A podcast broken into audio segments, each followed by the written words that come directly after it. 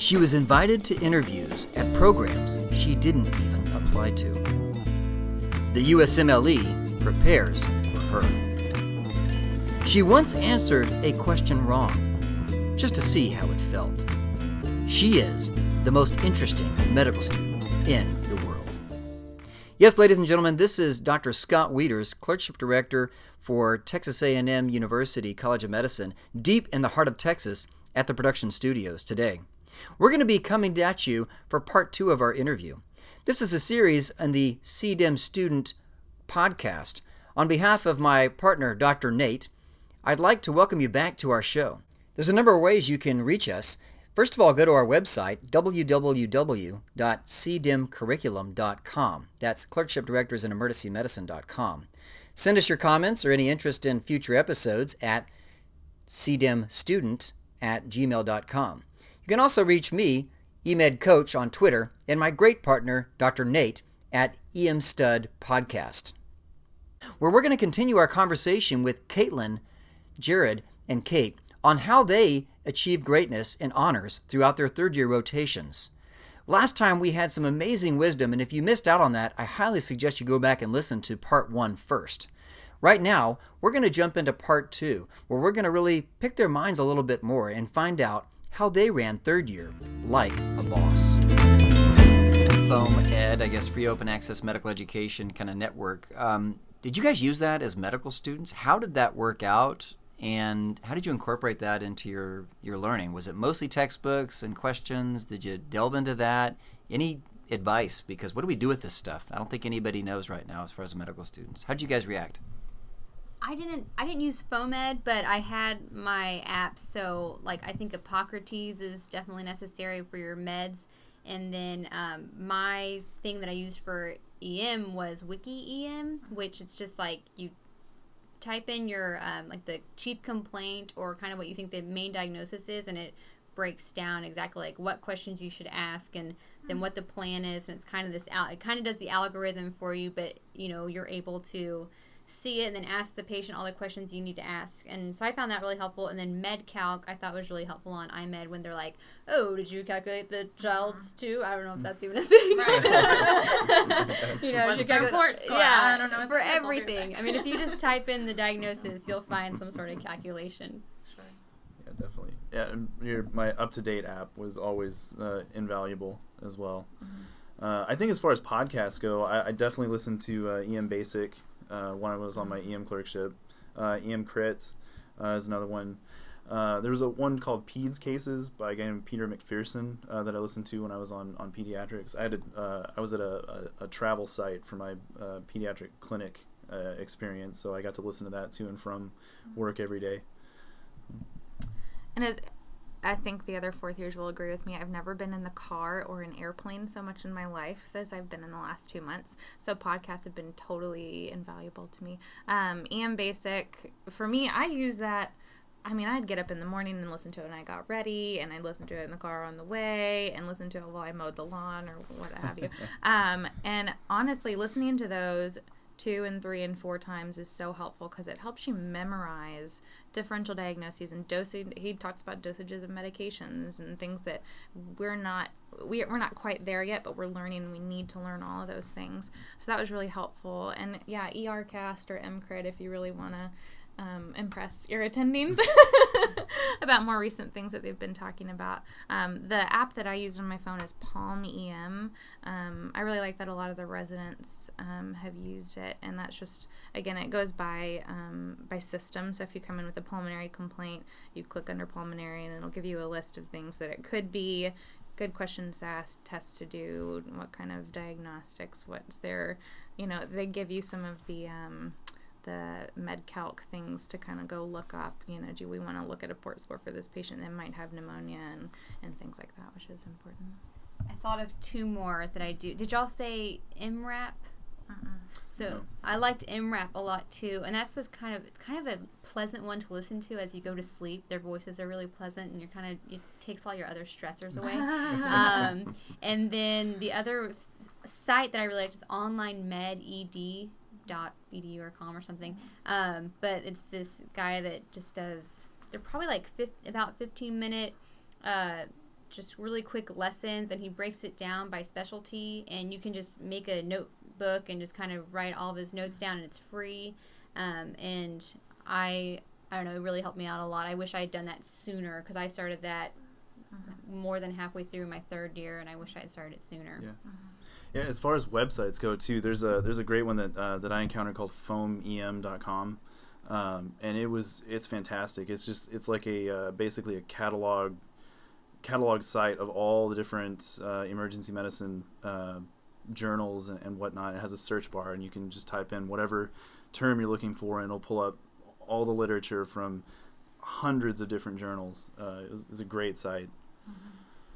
And I think one thing we would be amiss not to talk about the CDEM curriculum is what we used when we were here on our rotations, and we kind of went through that.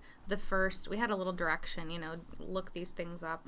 Um, this first week, the second week, we'll talk about this, but it's really um, chief complaint oriented or systems oriented, um, and is complete with differential diagnoses and what tests to order. It's a really, really good introduction for your first emergency medicine rotation because it really takes you through um, most of the chief complaints that you'll get in in the emergency department, plus um, you know all the right questions to ask and how to best present that to your attending. So that's a really, really helpful resource, I think, for especially for your first rotation. Yeah, definitely.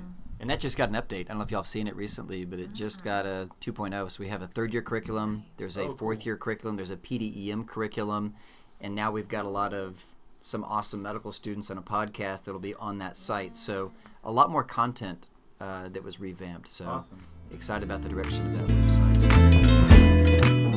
Cool. So on a, on a similar note, I like that question. What apps are on your phone? I think you guys covered that. Any others that we're leaving off? Like what apps did you Yeah. really have to use in third year? Because I was going to ask the question, what's in your white coat? But that's 1990s. That's back when I was a student. Uh, Like, I've got an iPhone, I've got a smartphone, and yeah. now these are the apps.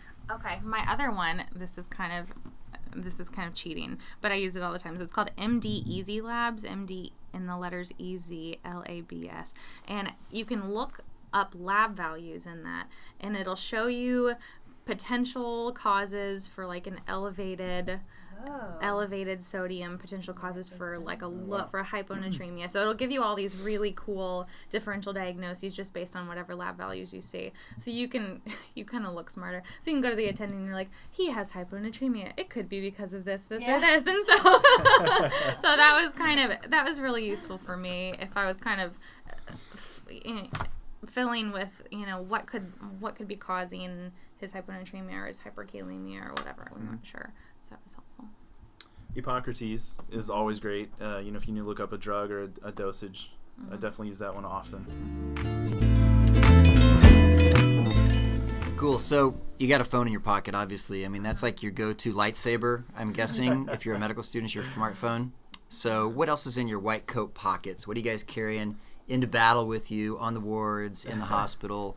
What do you got in your pack? Protein bars. yeah, Lots of Yeah. snacks. granola bar and a picture of my dog.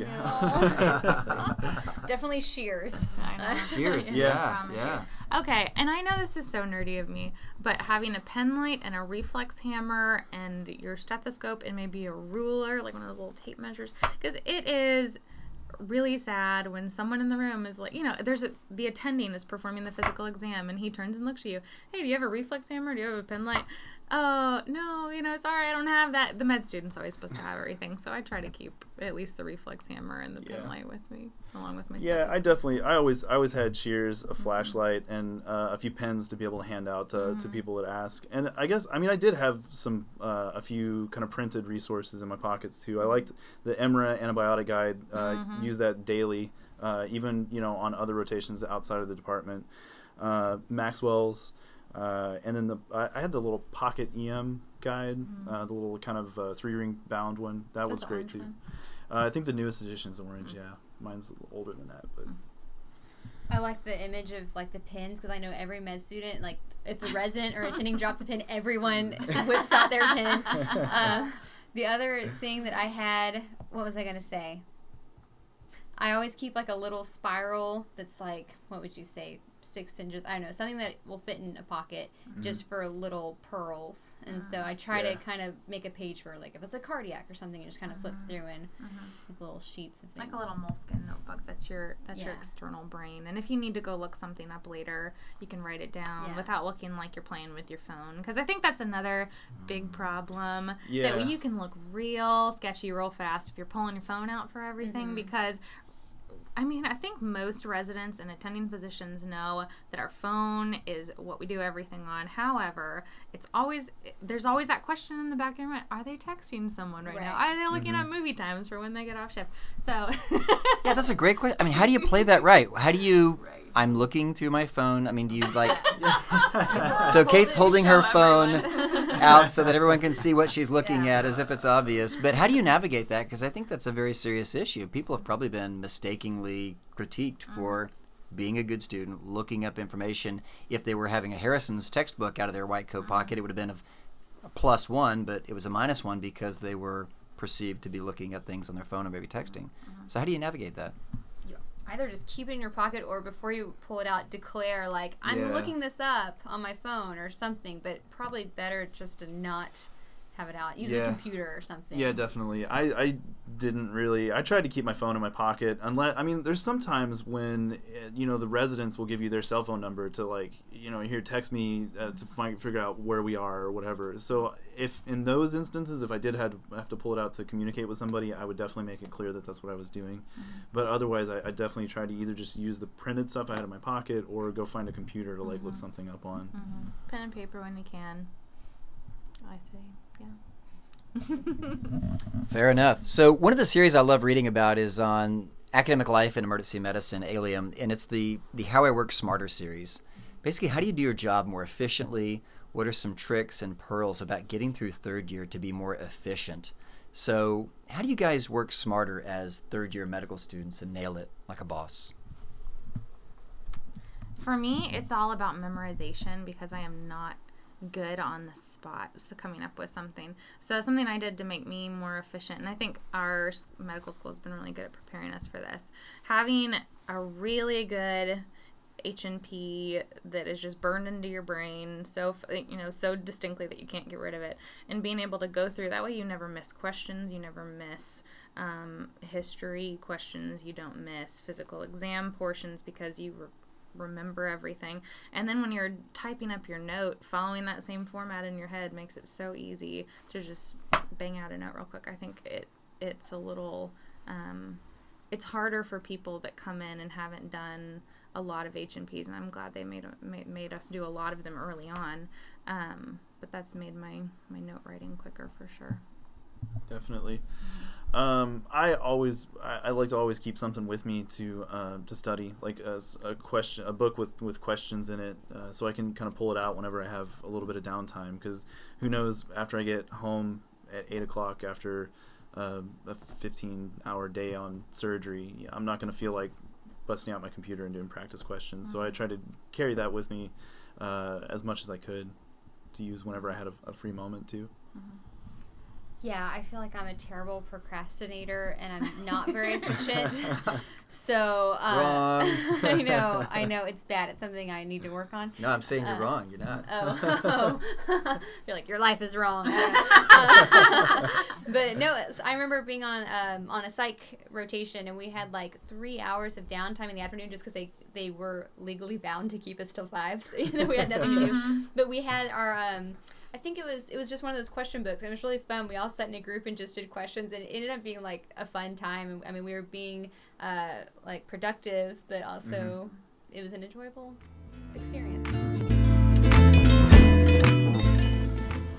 How do you guys stay healthy? I mean, third year's a tough time. You're not sleeping well. You're not eating well. You're like living off protein bars that you found in your classmate's white coat that are probably old. And true.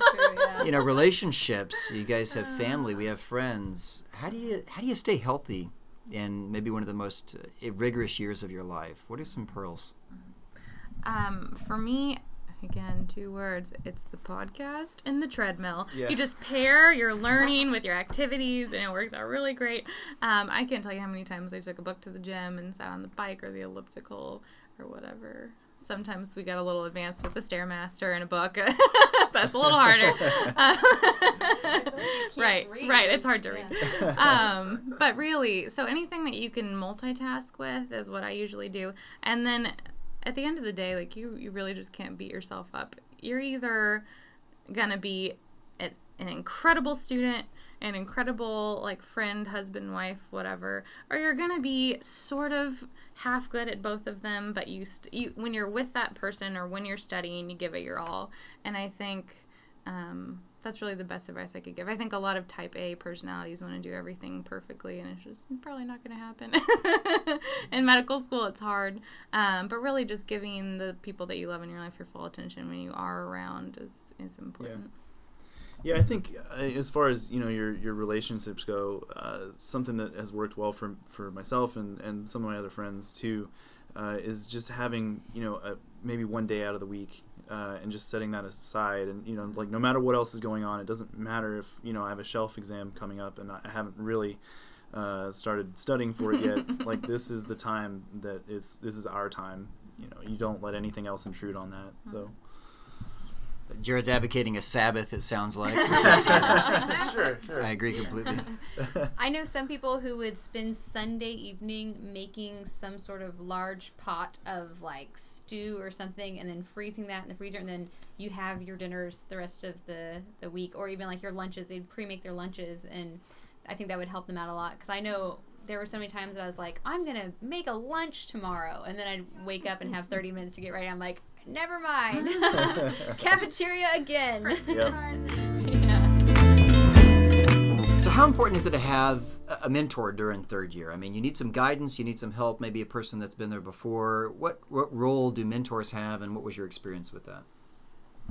Uh, personally, I think uh, having a good mentor is is one of the most important things that you can do. Um, there, there's somebody that you can turn to for uh, advice, uh, for encouragement, for you know to help you find a direction. Um, absolutely, if you if you don't have a, a mentor going into third year, it's prime time to to try and find somebody. Yeah, I think so too. I think um, there are a few different people that have been completely invaluable to me this year, and I think um, finding a an attending mentor, even maybe a resident that you know um, in one of the programs, uh, it, it can be an intern, a second or a third year. Um, finding someone that's been there and done that is is more than what you can imagine it is. I mean, it's just um, really cool to be able to to talk to them about your timelines and how was it when we interviewed or how was it when you went into this surgery or how was it? And i mean you can do that with all of your different specialties people that have been there before you even your own students and your own clerkships that have been there. Um, say they did surgery before you or they did obgyn before you just being able to talk to them about what to expect is really really great That's what I was going to add was mentors can be your peers. Just if you know, I know there's one girl in our class who, I mean, she actually coded a guy in the airport on her on the interview trail. yeah. Um, so there's some people that you you can be like, wow, yeah, you you know a lot. Please. That happened like the week after we did the CPR That's lecture. what she said. Yeah. It was amazing. yeah, Wow. Yeah. yeah. what a boss Um, yeah. So some of your peers can be really talented and really help you out a lot. Well, cool. So one of the things I wanted to close with is any kind of encouragement, any stories. Third year's hard. It's difficult. It's grueling. It ages you. Uh, but it's a fun, wonderful job. It's a privilege. So, any encouragement for those students out there that are starting third year? Is it worth it? Guys, it is all those things that Dr. Wieters said. It is difficult, and some days you want to come home and cry. Like Kate said, you just, it's overwhelming. But it is one of the coolest jobs in the world, and I think there is no other job where you can um, have people trust you so readily and so quickly. Um, and it is a perfect time when when people are at their most vulnerable and at their weakest and their sickest and their saddest. It's a perfect time for you to step in. And as a student who has more time than a lot of the attendings and more time than a lot of the residents it's a perfect time to show them that somebody cares about them. And it brings you a lot of joy. It brought me a lot of joy this year to be able to do that because I can't tell you how many times someone, you know, looked at me and said, "Oh my goodness, thank you so much. Like, I know you're a student, but I really appreciate you sitting here and talking to me." and that was one of those things. Like, I don't think, um, and you shouldn't do those things just to get accolades from the residents or the attendings. Most of the time, they're not there. Um, but to be able to do those things, people will find out, and it, it comes out in one form or fashion.